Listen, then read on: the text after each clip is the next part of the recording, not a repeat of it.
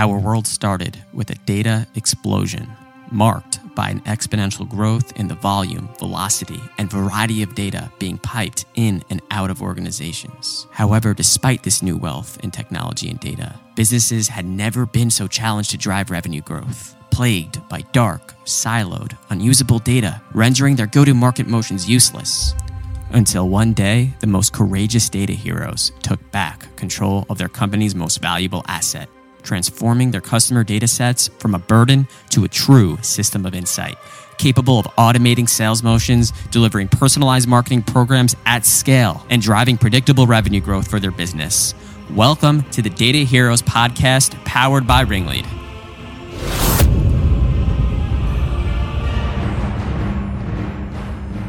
All right, welcome everybody to another Talk Data to Me. We've got a very special guest today with us, Andrew Mahr, the Chief Customer Officer at Triblio. Welcome.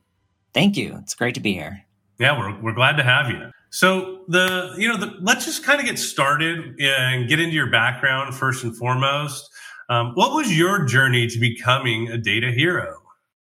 Yeah. Um, so I've been working with uh, marketers my whole career. Uh, so I think there's always some level of, you know, data that you're kind of working with uh, in marketing.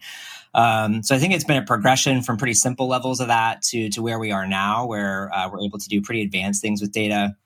I think of it in terms of kind of levels. And I think, you know, kind of the first marketing jobs I worked, performance and, and using data was all about A B testing, kind of this quantum view of the universe. Everybody's a probability. And if you can just do enough A B testing, then you can get most of the people doing what you want or more of the people doing what you want in terms of campaign responses. Joining Triblio and kind of going into this uh, account based universe was me really wanting to move beyond that type of uh, data usage into well how much more granular can we get? Can people not be probabilities but can they actually be you know quantities that we know something about and can actually customize for kind of at scale? And and that's where abm started. And and now that's moving into kind of you know us getting into a predictive space where you're doing even more interesting things.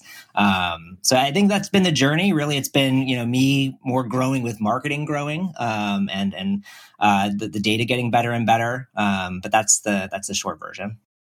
Love it. Well, um, everybody wants to know what would you be doing if you were not in the position you're in today. Yeah, that's a good question. I mean, if money were no object, I might be uh, just spending all my time outdoors uh, doing that type of thing, mountain biking or, or rock climbing or something. Um, but what I, you know, I, I, thought about this question you sent ahead of time, and what I really have loved about being at Triblio and that I would look for any other place was a surprise to me uh, as my role evolved here. And it's that when i got started i remember you know thinking okay we're going to get to this next level of using data. That's going to be exciting. But as i was learning about the abm space and wh- what came before us in terms of marketing automation what really got me excited is that before the last round of marketing automation, you know, the Eloquas and Marketos, uh, there wasn't a, such a thing as a demand generation function. Really, marketing operations wasn't a wasn't a function, wasn't a career track as much, and the technology and those strategies created those you know career outcomes for people, which is pretty exciting. And I remember sitting in our boardroom uh, with the first person I hired on a customer success at Triblio, thinking five years down the road and said, you know, if we really do our jobs well here, in, in three or four years, people are going to be writing to us saying, Hey, I'm hiring a director of account based marketing. Do you know anyone? And like two years ago, that started happening. I remember the first one I got, I was like, well, maybe that's a one. And then it, it happened again and again. Um, so seeing that kind of impact, you know, being able to really start building something, not just the company itself, but also, you know, what people can do with their careers, make good use of their skills has been exciting. So I would try to find something else like that, but I think I've been pretty lucky. I don't know how many opportunities there are to do something like that. Um, but I try to find something like that where impact could kind of be, um, you know, just, you know, broad and, and trying to like, you know, leverage myself as much as possible. But I, um, it might have been a once in a lifetime thing. I feel pretty fortunate. Yeah, I think, you know, you see this ecosystem around CRM, marketing automation, uh, ABM. It's each of these have taken on their own kind of role and, and to see personas or job positions be created in these roles is really exciting, especially if you're one of the you know the leaders in, in driving that transformation so um, you know getting back into kind of data and, and dirty data for that matter Um, what is the biggest dirty data disaster that your teams have ever faced? Uh, there's uh, a lot of ways I could answer that question. Um, I, I, think the one that uh, I can probably share that, that comes to mind first um, is is one time we were doing an onboarding for a customer, and we were under, you know, during the onboarding, we were under a lot of time pressure. We had a very specific time targets we had to meet to complete integration, to get campaigns live it was early innings uh, for us, and we just made some assumptions about the state of the data we'd be getting from them uh, when we started. And when we began the onboarding integrations, it just wasn't the case. Their account data, which was we went back, you know, decades, uh, was was super messy, and we couldn't we couldn't match accounts initially. There was tons of just you know meaningless data in there. So there was no way we were going to hit our timetables. And I remember going and talking to uh, our our CTO about it and saying we need to do something differently here because there's no way we can get things live in the way the customer expects if we can't clean this really fast or find some way to help them do it. So he kind of took that into the weekend and, and figured out a way to basically scan through and really quickly figure out, okay, you know, of this bad data, you know, what's probably a typo, what's probably a business change, what stuff they can correct versus not correct. Wasn't perfect, but from a, you know, getting us onto the right track, took something that was a it was a data mass. There was no way that we were gonna, you know, human power our way through it in the time we needed to. Um, and we're able to get through it. But that one definitely uh, was a pretty stressful week uh, before we got the the issue issue figured out there. Yeah, I'd say, you know, if you want to implement ABM and your account data is poor, right? You don't have normalization standards or, you know, account names are incorrectly filled out, or maybe you don't have other data about like the headquarter or the, the location or the industry. You know, these are all values that are critical in building ideal, ideal customer profiles, exactly. matching people to accounts, like doing all that. So, you know, for those of you out there trying to adopt ABM, just make sure that that account data is uh, tip top. Um, moving into kind of that, I guess, um, um, you know, the person based journey, right? Personalization. If you Google like marketing personalization, you're going to find thousands of articles and ebooks yeah. and videos. But um, in your opinion, what is personalization's impact on campaign returns? Yeah, it's a it's a great question. I think that I would start by saying it, it does have to be, you know, in the account based universe uh, of uh, of marketing strategy, um, it has to be done correctly for it to have a good impact. And so, what I mean by that is that personalization um, you know needs to be toward the toward the account. So it can be account level. You don't have to be calling out someone's job title but what are the needs and interests of that account? I think that in the kind of early days a lot of people thought of account based personalization as like oh we'll drop the company name into something and like won't that be interesting? And maybe that was interesting for like five minutes. But really for for personalization to work in an account based context at any rate um, it needs to be you know uh, based on insights about the account about on good data about the account but the person and the people looking at that don't need to know it's been personalized for them. It just needs to connect and be interesting. Um, so you have to think about it that way. W- when we see that being done well whether that's on firmographic data like you said uh, information about the sales rep you want them connecting with, information about the intent signals that are being shown in that account, then we would say the benchmark would be 20% conversion at any kind of stage um, that you're optimizing for with that customization and that that applies pretty cleanly across across channels too. We've seen it applied in web personalization. That's a good benchmark. In sales outreach, it's a good benchmark. Um, certainly, companies can do a lot better than that, um, but it's a it's a healthy target. In some cases, it can be a really simple approach too. Um, I remember a customer we were onboarding um, a couple of years ago, and they were early in their content development, early in um, you know what they actually had in terms of offers that they could show in their campaigns. But they knew that they had a couple of really targeted messages depending on the industry because they were marketing into regulated industries. So healthcare industries cared about one type of legislation that might pass that might in fact impact their business. You know, pharma was another. You know, financial services was another.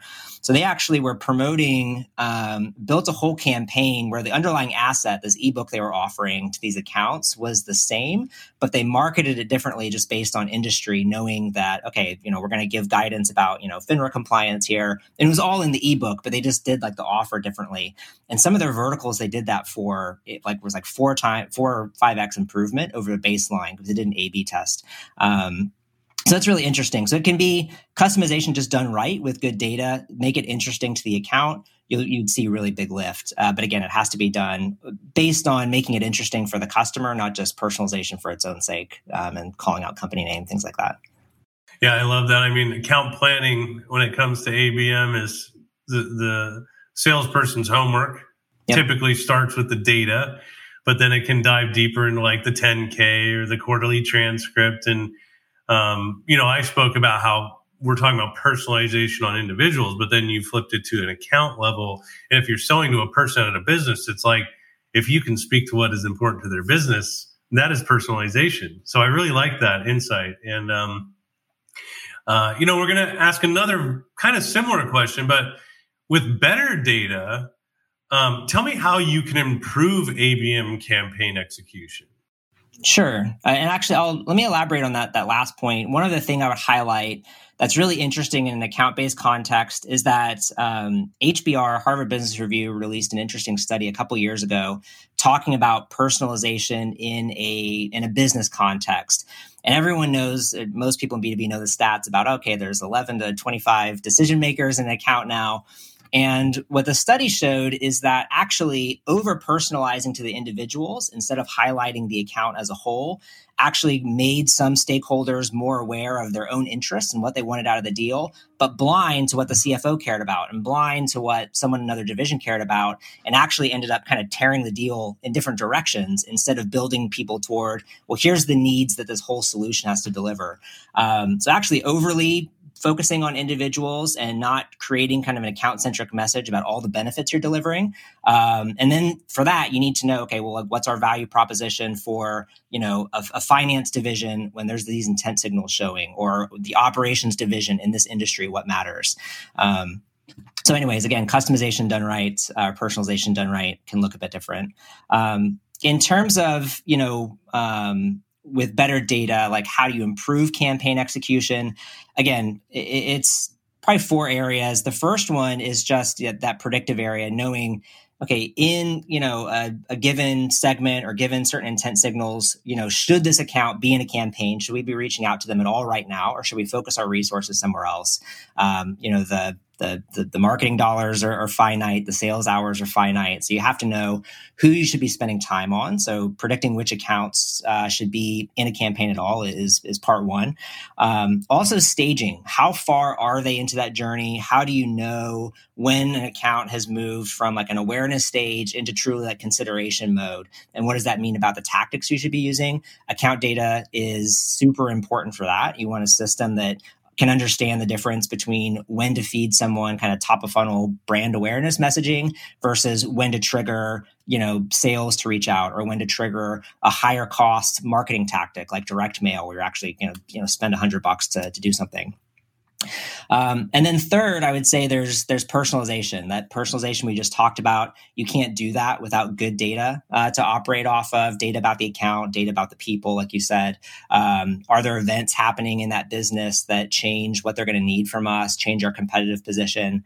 Um, so that's all kind of the i would say the segmentation and, and, messaging side and then there's also targeting. You have to have good data to actually do this targeting if you're going to run across different channels. So uh, you know if you're targeting people on the website you need ip to company data and, and to map up with marketing automation cookies. If it's on ads you're going to need all this new cohort data that you know the post cookie targeting world is is kind of um, modifying. Uh, if you're doing direct mail you're going to need home address things like that. So data is really important really across the whole scope you know that. Um, but for for staging for personalization for segmentation and then to actually do it to get the targeting done accurately um, it, it's important across all those yeah, it's you know you, you went both deep and wide in that explanation. I think um, you know when people watch this again, uh, you should watch that a few times because there are multiple facets that data is driving, and it depends on the channels that you guys are utilizing um, to yeah. get into these accounts. And um,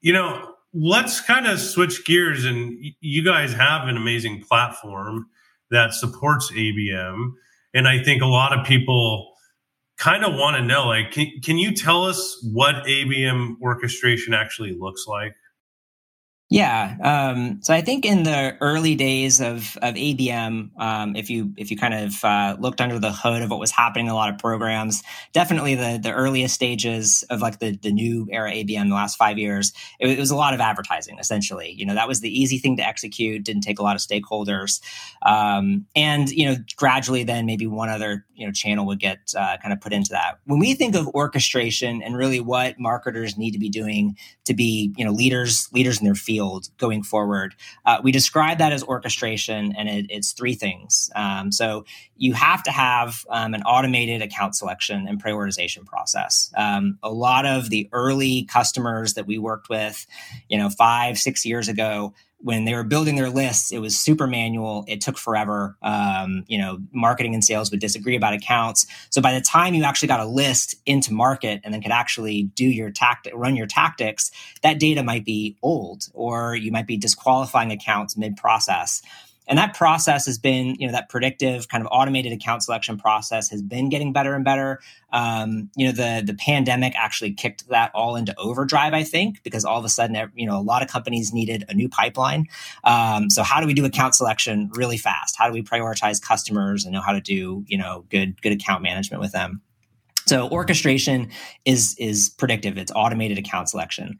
Um, it also has to be cross-channel and multi-stage. And when I describe that, I think everyone has seen these types of campaigns. If you've if you've read case studies or been to an event and like, oh, at the award show, like who won like coolest ABM campaign, it's some variation of well, we we had you know ads that ran at first and then you know we invited them to an event and then we sent them a tchotchke with you know sendoso and then you know there was uh, you know uh, sales follow up and maybe some one-to-one tactics at the bottom and all that looks really great and makes sense but it's again not what a lot of abm campaigns really were for years it's just advertising but that that gold standard is real the the the vision of an account that you can engage with ads and close with sales and that's it I think is a fantasy in most cases. Buyers are consuming information across lots of channels. All of them are cross-referencing things. You know, when they see an ad, if it says something totally different than what your homepage says in terms of who you specialize in or what your value proposition is, they're going to pick up on that. Um, so you need all the channels saying the right thing at the same time, and you need the the stages to progress because obviously top of funnel is very different than than bottom funnel messaging. So it has to be that cross channel, multi stage vision. And then third, um, to what we were talking about earlier, it's got to be personalization at scale. You can't just take the same message and, and, blast every account with it over and over again. And say, oh well, this is our this is our bottom of funnel messaging or this is our mid funnel messaging.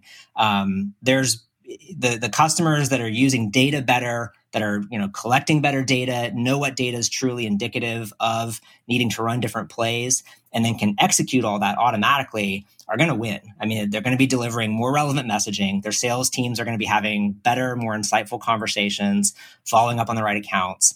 Um, and those larger buying teams are all going to be engaged around the same message again if you even you know take the take that example we talked about at the beginning and if you're sending you know messages that actually conflict a little bit to different stakeholders because you're trying to over personalize you could actually be setting up your sales rep with, with headaches down the road of you know oh the cfo thought it was going to be one thing and the marketing leader thought it was going to be something else and, and now the sales reps got to unwind that slows the whole deal down uh, might lead to discounting you don't want so doing all that well at scale uh, obviously on the back of really good data. Um, that's what ABM orchestration looks like. It should, you know, I think just feel like really, really good, slick marketing and sales collaboration at the end of the day. Um, but that's what when we describe ABM orchestration, that's the vision. It's it's predictive, it's cross channel, and it's personalized at scale. I love that. I mean, I I can remember times years ago when we didn't have you know any sort of automation for building our target list and I, in sales management, I mean, I can remember times when I'd hire a new superstar salesperson and I spent a week figuring out what target accounts they were going to go after. Yep. And still with that, you know, all the the hard work that went into it, I was second guessing myself. Like yeah. I wasn't sure if I was giving them the right accounts because like you said, they were already disqualifying themselves after I had handed them off. And so um, I think that's a huge, um, a huge first step. The other two are amazing as well, but you know, just building that list can be so, so incredibly challenging. And I'm going to throw you a little bit of a curveball here, but I think you can handle this one. Um, in terms of like how many companies that we should be putting into our one to one or one to many ABM strategy, do you have any best practices or like, you know, guidelines of some other companies that have, you know, uh, kind of made the decision of how many companies to actually target at that you know multi-level personalized one-to-one um, campaign level yeah, that is a good question. Um, so I think about it, you know, when I help customers through this process, uh, we try to take a bottoms up approach from sales capacity um, because the one to one ultimately gets bottlenecked around like, well, what could you deliver through the sales rep? And then how far up through the funnel can you can you scale that uh, with marketing? Um, so I think that um, you know I, I, would start with knowing you know okay if there's um, you know having a, a, tiered list of you know how many accounts do you expect your your sellers um, to be reaching out to not like the the the develop the sales development team but the, the kind of the quota carrying reps. How many accounts are they going to be reaching out to? Um, and if marketing can have kind of one-to-one campaigns some level of one-to-one going for at least that group that'd be the starting place uh, of where you'd want to be able to go because the sales reps are going to be or should be reaching out with one-to-one messaging. They should have researched their accounts. They should be working from a shared vision of what the data says about those accounts with marketing.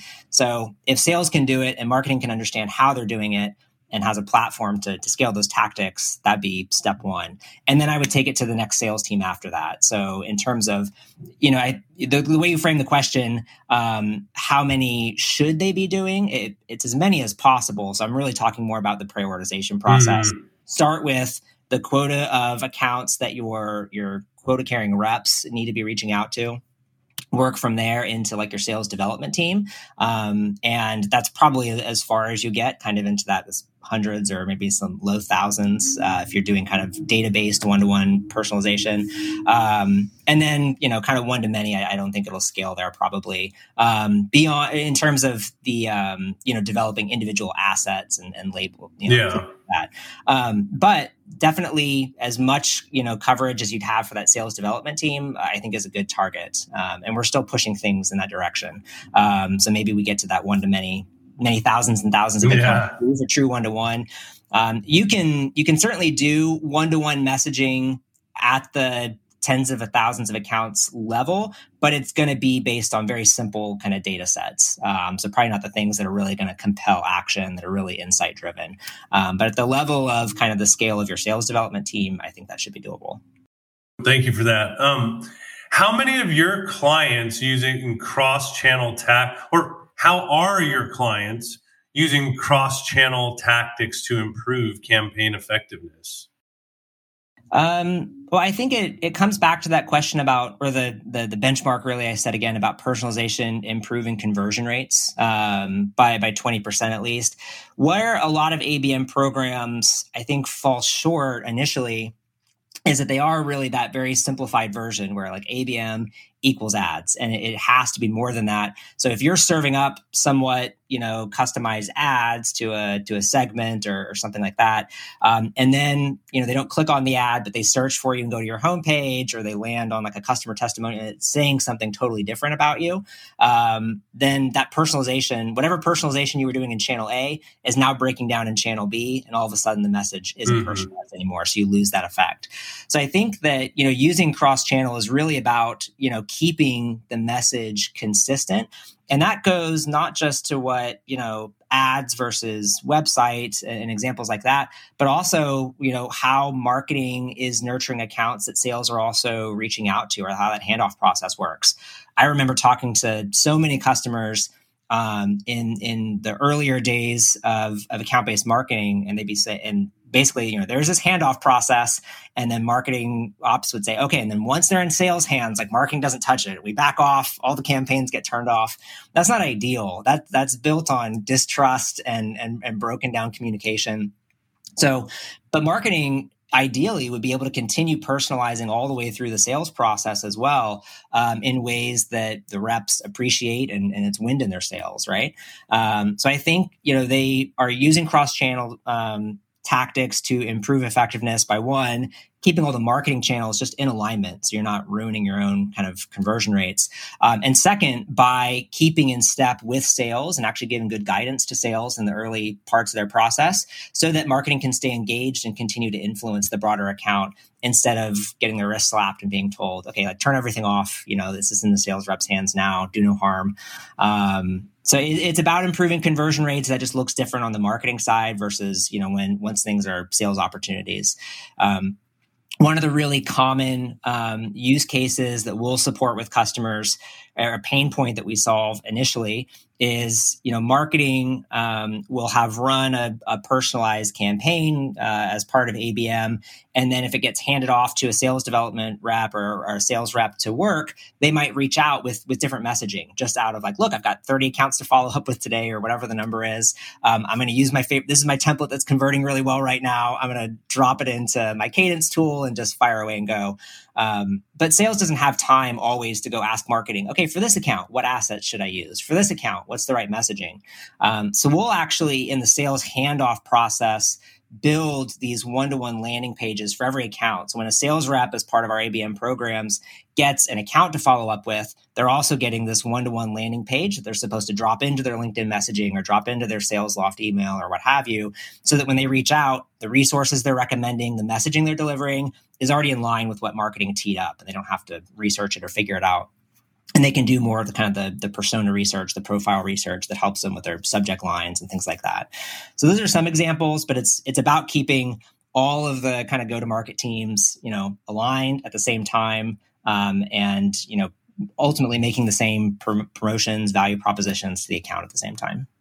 Yeah you might have some good lone wolf salespeople out there that you know they can close on their own and they're methodical at method messaging and can pick up on what marketing's doing, but those lone wolves can only handle so many ops, right? And so the best sales reps are not the lone wolves. They're the ones who embrace marketing's playbook, right? Like I am a good seller. And if there's 11 to 20 people at every account that I have to influence, I'm typically influencing three to five, right? So like if my marketing team is not running plays alongside or or helping me, you know, match the the offers and the messaging that they were giving uh, into that mid to late stage of the funnel, like I think I'm in trouble. So, you know, it's really important that marketing and sales align and that they don't just pull out because there are so many personas that are in this mix that still need to see that message and and and as salespeople, we don't have time and, and, and talk about events and, and other collateral, yeah. we might not even have time to send a Sendoso or invite you to a cool event we're having. So like, I, I really agree with that, you know? Yeah, there, there are some profiles too who just won't want to engage with a sales rep initially. I mean, if you think about even kind of building awareness uh, in large organizations with procurement teams, I mean, they're they're not going to talk to you probably until much later in the process. Um, but you'd like them to know what you do. You'd like them to know your value proposition. You'd like them to know that you're established in their industry, things like that ahead of time. Um, and yeah, so it's it's limits on the sales rep's time that we're solving for, like you said, um, and also just limits on uh, you know the realities of buyer behavior. Not everybody wants to fill out a form. I mean, almost nobody wants to fill out a form, uh, and, and a lot of people don't want to talk to sales until they absolutely have to further down the road. And you can get around some of that, um, but it's going to be built into your pipeline that there's people avoiding you, and so you have to uh, you know I think accept you know like you said the best sellers accepting and embracing marketing's help and figuring out how much they can get out of that process is absolutely you know what's going to lead to the best results across the team. Yeah i'd love to see your playbook sometime because i don't usually think about procurement in that process but now i'm thinking I'm like wow you know if you do have a best of breed solution you can educate procurement and you can educate them on the fact that they can't get what you're buying anywhere else. So they can't have they literally have no leverage you know when they come in for negotiations. Um, so, what is the minimum data required to activate a company or a person in one of your ABM campaigns? And does that requirement change when you actually hand those leads to sales to follow up with? there's a i guess there's two ways of looking at that so with with our campaigns if you're working with triblio what the customer needs to bring is you know closed won accounts from the last 12 months or so um, that allows us to build you know a lookalike based on fit characteristics like size geography industry all those those common factors. Um, if they have their own icp built out already obviously we, we start there but kind of minimums. And the, the other would be like a lookalike we can run on intent. So if we can look at their last 12 months of of won customers understand well what were those folks doing before the deal closed you know six months before the deal closed we can go and find others even outside of the icp or the supposed icp um, who are showing those same signals that creates an interesting um, initial data set for us to work with in terms of who we should be targeting what types of plays to run in different seasons things like that. Um, the second type of data the customer needs to bring is um, which you might not think about data but i certainly do is the playbook, um, which is okay, given different given different data signals, given different kind of qualifying criteria we might identify, how do we actually want marketing and sales to engage this account together? Because ultimately, when we're doing orchestration, that's what we're doing. We're, we're marrying, you know, data signals to these cross-channel tactics that we can run. Um, but that customer strategy has to be there of like, okay, yeah, the, these types of signals should lead to this type of content delivery this type of investment in that account. You know that account is worth a you know a thousand dollar investment to acquire. This other type of account spends a lot less. They're only worth you know a hundred dollars to acquire whatever the math is. Um, so that playbook kind of on all those different levels understanding what you want to invest in different types of customers and the plays you'd want to do that um, you'll need channel specific uh, data as well. Um, so with you know it's pretty minimal. Like on an advertising, you need to you know tell us that the roles ideally that you'd want to target. Email addresses allow us to do that a lot more accurately.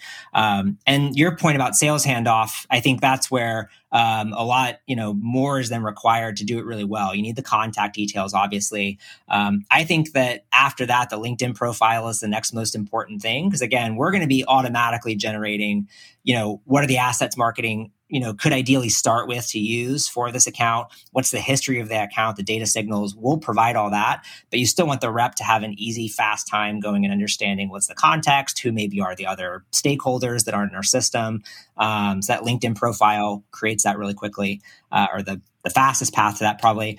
Um, and then again, the sales play that you want them to run that's proven out. Um, so the marketing playbook is going to live in a place, you know, like Triblio. Here's the tactics we use at different stages. Your sales playbook might live in a place like an outreach uh, where you have sequences built out. So you know the, the connectivity there of knowing what signals then put, you know, should Triblio send over into this outreach sequence. That's really important data too.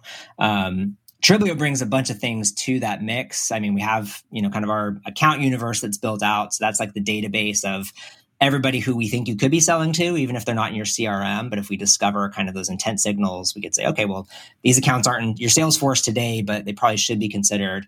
Um, you know, mapping leads and website traffic to those accounts, the firmographic data, the domain data, um, all that type of thing. I think you know we we just bring, um, and then there's all the targeting data too that we talked about earlier. So to do good website targeting, you need IP to company data. To do ad targeting, you're going to need all these kind of post cookie methodologies mailing address for for direct mail, things like that. Um, I think the big one though that that's lacking um, in, most cases that you know we can provide is that historical intent. You know, that's the piece that everyone's trying to unlock. And like, well, how do we actually look back in time? Um, so it's uh, you know in terms of like minimal data, you know a lot of people are running without that right now, but you can run a lot better with that if you can if you can look back in the intent history. Yeah, I was actually going to point on that as well because when I look at most intent providers, the last thing they want to do is give you a historical look at your your customers because it's it's challenging, right? Um, and I'm not sure why. I'm not an expert in in this, but if you can go and do a historical um, refresh on the 12 months of accounts that have closed won and see, okay, six months, three months, um, beginning stages, mid stages, like what, what, what, what was their intent when they're upselling, you know, six months later? What you can do is create those playbooks, which is like, okay, yeah. now I know that these types of companies were searching these types of signals um, it, and showing this type of intent, and then they bought these types of products. And so now you can link products or offers, uh, you know, landing pages, ads back to those intent signals at those types of companies so that you can create playbooks for marketing and yeah. sales in the future when those are reoccurring.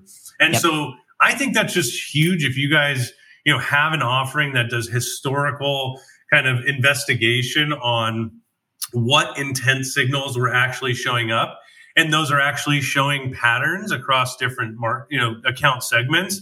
Like creating game plans out of that is is amazing. Yeah, it, it's something that you know we heard getting asked for uh, frequently, and it makes sense. You know, it's like uh, the first thing you'd want to do is be able to look back, and and especially now that so many marketers. I mean, the the you know this podcast is just an example of it, right? Like marketers are data professionals now, and so when they understand, they I think there's a, an assumption and a curiosity in a really great marketer's mind. There's a curiosity that like, well, if you let me look at the data, I'm going to find something new. Um, and so you know, this getting told that well, it's a black box, and no, sorry, you can't look inside of it. I, I think, um, yeah, there, there's a mismatch there with who we're trying to sell to if we're not willing to try to, you know, look back a little bit further um, and explore with customers. And we, in our experience, you know, innovation comes with inviting customers into our process into even you know the the way that you know the the product roadmap is built out like oh well what do we have what do we not have right now but that you would find really valuable and if we hear that, you know, five or six times, like that's enough to run with in terms of uh, saying, Let, us give this a let's give this a shot. Let's do it manually, and then if that's working, then let's you know devote engineering resources to it. So Absolutely. yeah, I think I, have been hearing the same thing. Um, we we've been hearing the same thing and we're excited to be pushing intent data in that direction uh, because it, it just makes sense from a marketer's mindset like yeah like more data is going to be more insights um, even if there's more kind of you know noise to separate sometimes uh, you know i don't think marketers are afraid of that problem i don't think they have any expectation that some data set's going to be perfect and all-knowing when they unlock it they just want better tools they want to have an advantage a competitive advantage um, so yeah, we're, we're trying to lean. Yeah, I mean, personalization is the name of the game. The more elements you can give me to run correlation analysis, the better I can create segments. And and um, you know that's always been a challenge. Another challenge is what the heck's going on with international intent data, right? It's becoming more and more hard to find, and I'm not really sure why. Yeah, a few things have happened, um, and we'll hear similar concerns from um, you know international teams if we start out working with the U.S. division. Uh, when we get introduced initially to the team that's in like Europe, for instance, they'll say, "Oh yeah, well it's it's easy for our teams in the U.S. to do this personalization because they have all this intent data to work with, and over here it's just not the same. The volumes are lower, the quality is lower." Um, and the and it's really privacy regulation driven changes and overall it's really good things that are happening i think in the privacy market. Um, but before gdpr which came around in 2018 and a lot of people like I, me and maybe you signed like 50 dpas in like may 2018 um, but before that the companies that were doing predictive uh, so to speak were a lot of that data was coming from essentially wiretapping the ad exchanges so every time an ad got served they would you know kind of read that data without anyone knowing that this was happening, turning that into company data and then selling it as intent. Um, mm. and, and, GDPR shut that down. Um, so bid stream data now in Europe is is largely masked. Um, another data source for this was Oracle's tool AddThis. They pulled that out of the European market in 2018, right before GDPR, uh, for similar reasons. Google's expiring third party cookies. That's going to affect um, lots and lots of tracking too. Um, so for marketers, the the way I try to you know emphasize this message about where intent's headed right now is that privacy, I think two or three years ago, you know, everyone was paying a lot of attention to privacy because there was a lot of risk associated with it. We need to get these contacts, you know, non-opted in contacts out of our database, need to be careful about what we put in. All that's true. But really, the future, why it matters, is not just risk, it's about scale. Like, if you don't have privacy compliant data to put into your systems, you're not going to be able to scale a program. Mm-hmm. Uh, it's just going to be limited.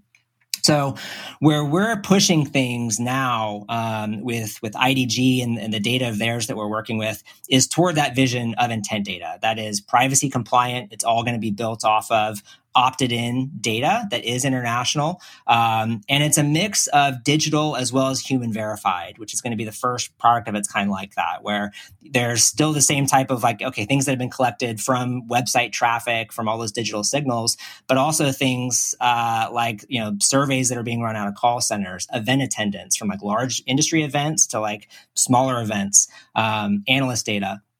And because we're doing that across um, all of IDG's media properties and their whole business, it, it's operating in different languages, it's operating in different markets, and it's all been opted in for a really long time now. So we can look back quite a ways, and we can do that in all these different markets. So it is international. Um, whereas, yeah, international data for the last for intent for the last couple of years has been um, really, really hard to come by. Um, what I'm really excited about in the future too is that uh, once we're able to the other limit that you know international marketers run up against is if they can't find any data it's built on these english language taxonomies for the most part. Um, and it's actually a hard problem to solve because the intent data a good intent data engine needs to be built on this ai tactic called natural language processing. And there's really great models that are open source that have been built out by companies like amazon and facebook for english but the models in other languages aren't that strong yet Mm-hmm. Or, or, just take longer to develop into. Um, so we're actually going to be mapping things like those together so that what you could understand is okay, is a company like Fujitsu that we're targeting, um, are they researching our category in English? Are they also researching it at corporate in Tokyo? And you don't need to know both languages to monitor those signals. There's going to be a common taxonomy that applies across languages. So for these larger accounts where you're not just looking for an English signal, you're probably looking for two or three languages coming together. Um, we're going to be able to discover things like that too, which is super exciting. Probably going to take us, you know, another uh, year or so to get there with with multiple languages. Um, but that's where international is headed.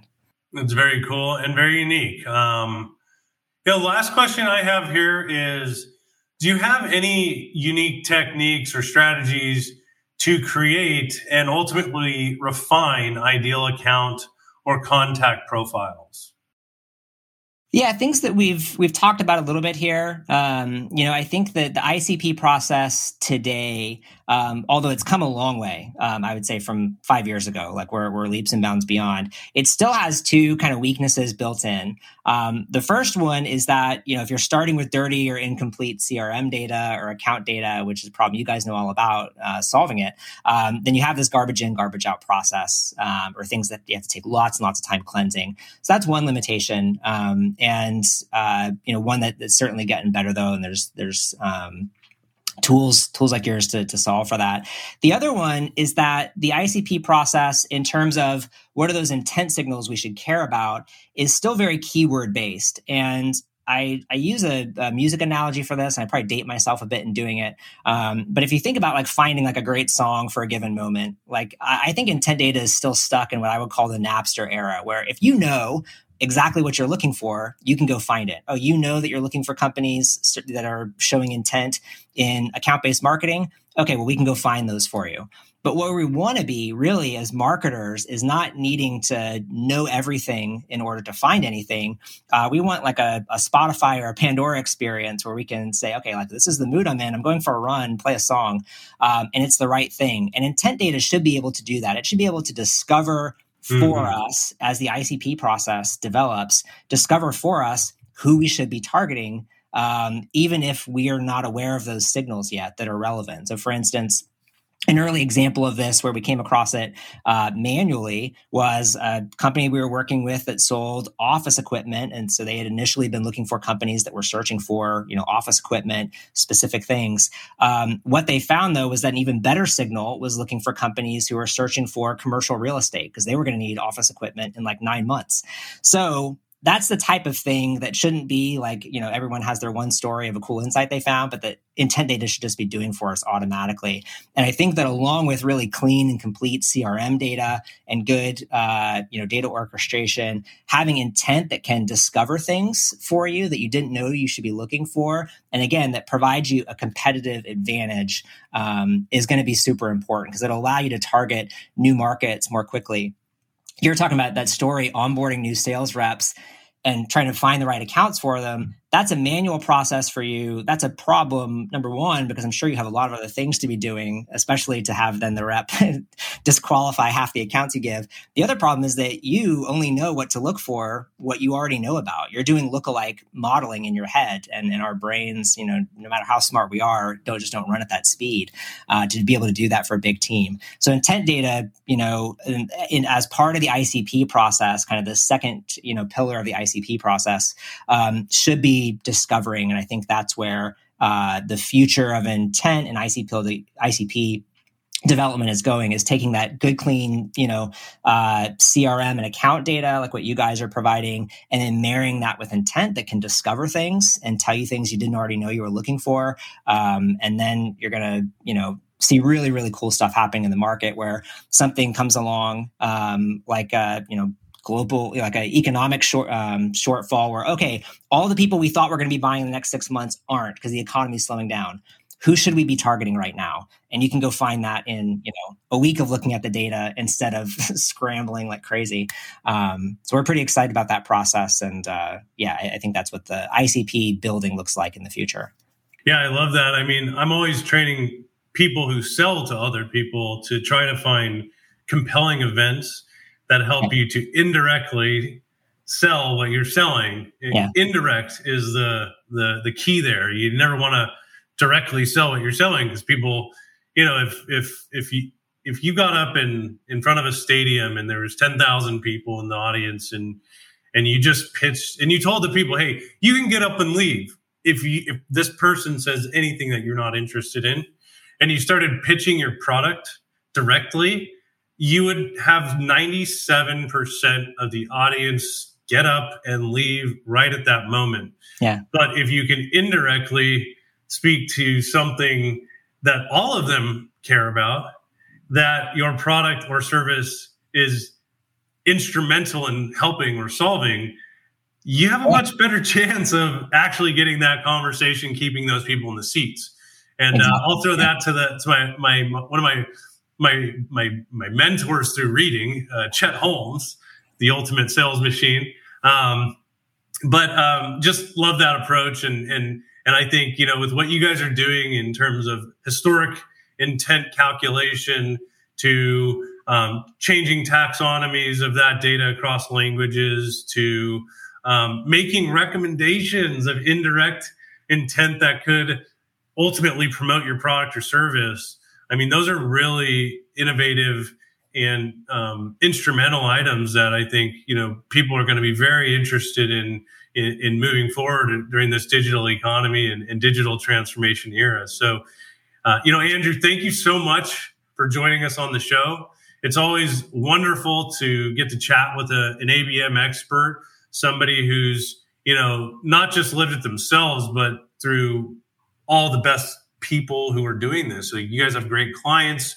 They're teaching you, you're teaching them, and, and right. we get to hear about all this, um, you know, information through uh, the eyes and ears of, of somebody who's, who's, who's lived it. And so, you know, we'd love to have you on the show again, and we'd like to thank yeah. you for joining us. And uh, I'm sure the audience is going to eat this up because ABM is something that we all want to do, but it hasn't been perfected yet.